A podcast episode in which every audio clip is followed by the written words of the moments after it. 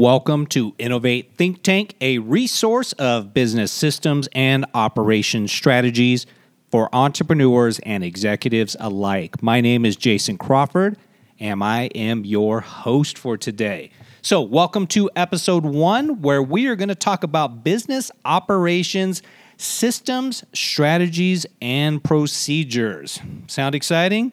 For some, yeah. For others, hmm, maybe not. But at the end of the day, operations is where the rubber meets the road and where business gets done. So, whether you're an executive or an entrepreneur, listen up. Today, we're going to talk about start with people, and the business will take care of itself.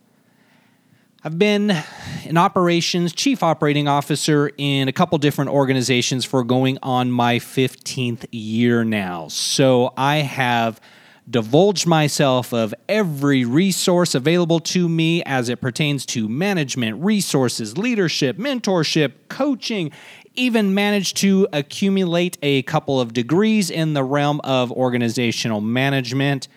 All roads being the same, at the end of the day, what I have learned is the single most important facet in any organization is its people its human capital, its human resource is the most, most, most vital component of any organization.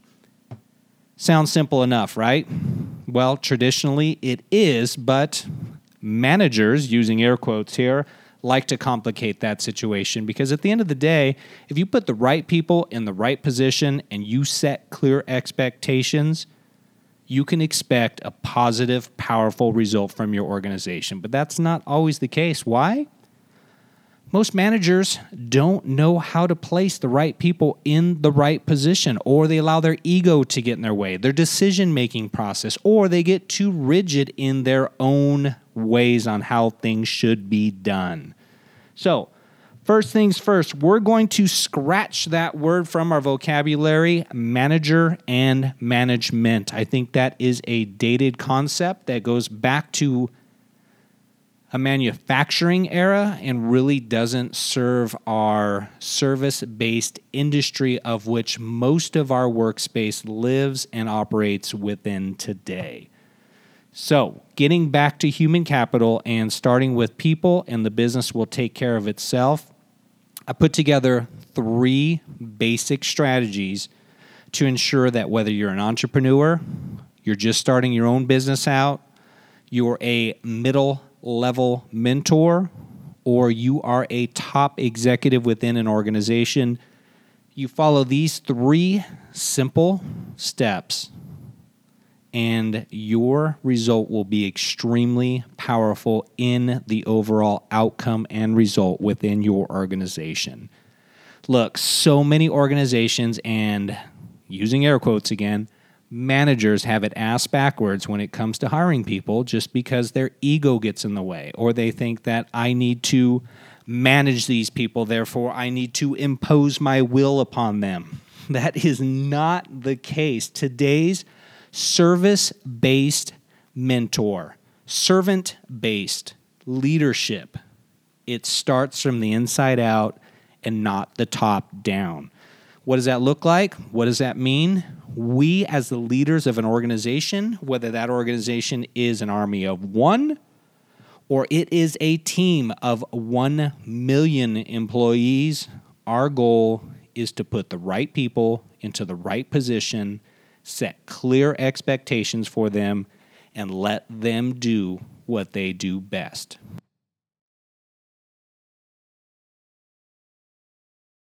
So, step number one fire the wrong people and hire the right people. Sounds simple enough, right? You'd be surprised. Most organizations, a lot of organizations, and a lot of ego driven managers tend to back decisions and continue to back the wrong decision for a long period of time, thinking that their egos are so big that they can manage their way through this process.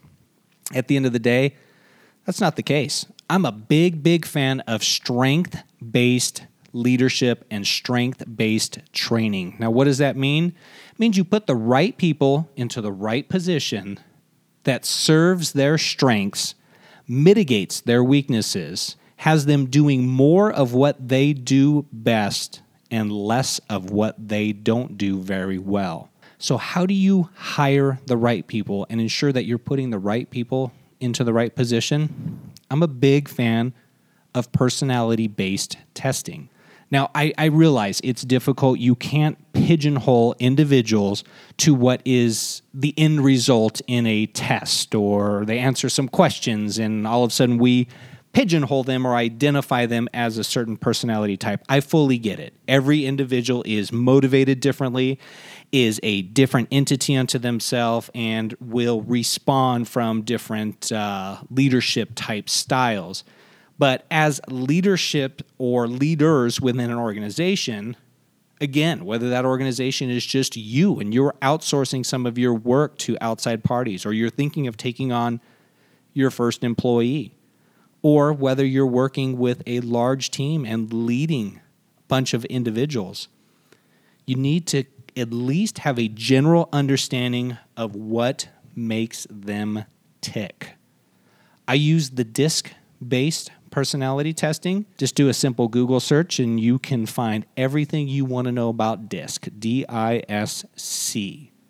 By having a prospective employee or even a current employee take a DISC personality test, you can identify their strengths, their weaknesses, what environment they typically will thrive in, what drives them, what motivates them, and ultimately what demotivates them, what kills them inside, what doesn't bring them any overall work satisfaction. That's a big business buzzword work satisfaction. How do you lead individuals if you don't know what drives them? Start with a basic personality test, identify their strengths, and place them in a position that grows those strengths and mitigates those weaknesses. Fair enough? So, we're going to fire the wrong people and we're going to hire the right people by having the right people in the right position doing a job they ultimately are empowered in doing, our results are tenfold than if we just have a regular old body in there that shows up every day, punches a clock, and we think that they're doing the best they can. At the end of the day, I think people desire and strive to do the best they can but they need to serve what is true to them. And what I mean by that is they need to do something that excites them. And what excites them are things that they do best. So let's put our individuals, our employees, our human capital, those that we rely upon, let's put them in a position of strength and in a role within the organization that we know they're going to thrive at because they enjoy doing it. We identify that through personality testing, and hiring the right people, placing the right people in the right position. And I know it's tough, but if somebody isn't right for a position, we got to fire them. We got to let them go. That's step one. Step two, as a true leader or a mentor, from an inside out perspective, we need to provide clear expectations of the process. Now, in a typical workforce, you'll see three types of personalities. You'll see your innovators, you'll see your executors, and you'll see your doers. Your innovators, those are your top notch thinkers. You can throw them in any situation, give them a notepad, give them a pencil, give them a computer, and say, Here, figure it out. The innovators will figure out a system, a strategy, a process, identify the key players, who needs to do what. They will build a system or a game plan and ultimately roll out that game plan. Then you have your executors, right? Your executors are the ones that receive the game plan and they can't very much conceptualize what needs to be done. Their comfort level, if you will, is more or less executing the plan of the innovator on what needs to be done. Executors can typically lead small groups. And the third and final piece is the doers. The doers are the, the, the foot soldiers, boots on the ground, the ones that you say, let's do A, B, and C, and they will do A, B, and C. They show up at a certain time every day, they punch the clock, they check in, they do what's expected of them. Those are the doers. That is their comfort zone. So, just to recap, we have our innovators, we have our executors, and we have our doers. Which one are you? Which ones do you have on your team?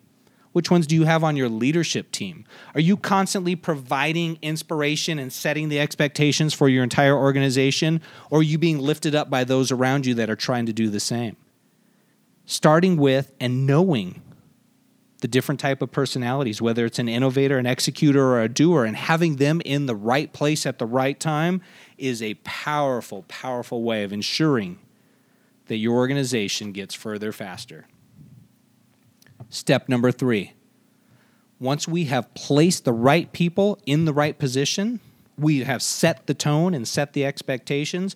Now we need to monitor and provide feedback. Notice I didn't say manage. When we have the right people in the right place, we don't have to manage them. We just have to monitor what they're doing, help them make adjustments, and provide feedback so that these adjustments can be accomplished. So, what's the most effective way for monitoring and providing feedback? We focus on the strengths, strength based initiatives, strength based training, focusing on what our human capital does best and encourage them to do more of that. If they are weak in a particular area, can that be outsourced? Can another position within the organization who has those strengths take on that role. At the end of the day, our goal is to get our people doing what they enjoy doing and what they do best, have them do more of that and less of what they're not very effective at. Because chances are there's somebody else within the organization that is strong where that other individual is weak. And that other individual may be weak where somebody else is strong. That's where the beauty of leadership and innovative thinking and innovative leadership comes in in putting those chess pieces where they need to be, putting the right people in the right position so that our organizations can drive powerful, powerful results.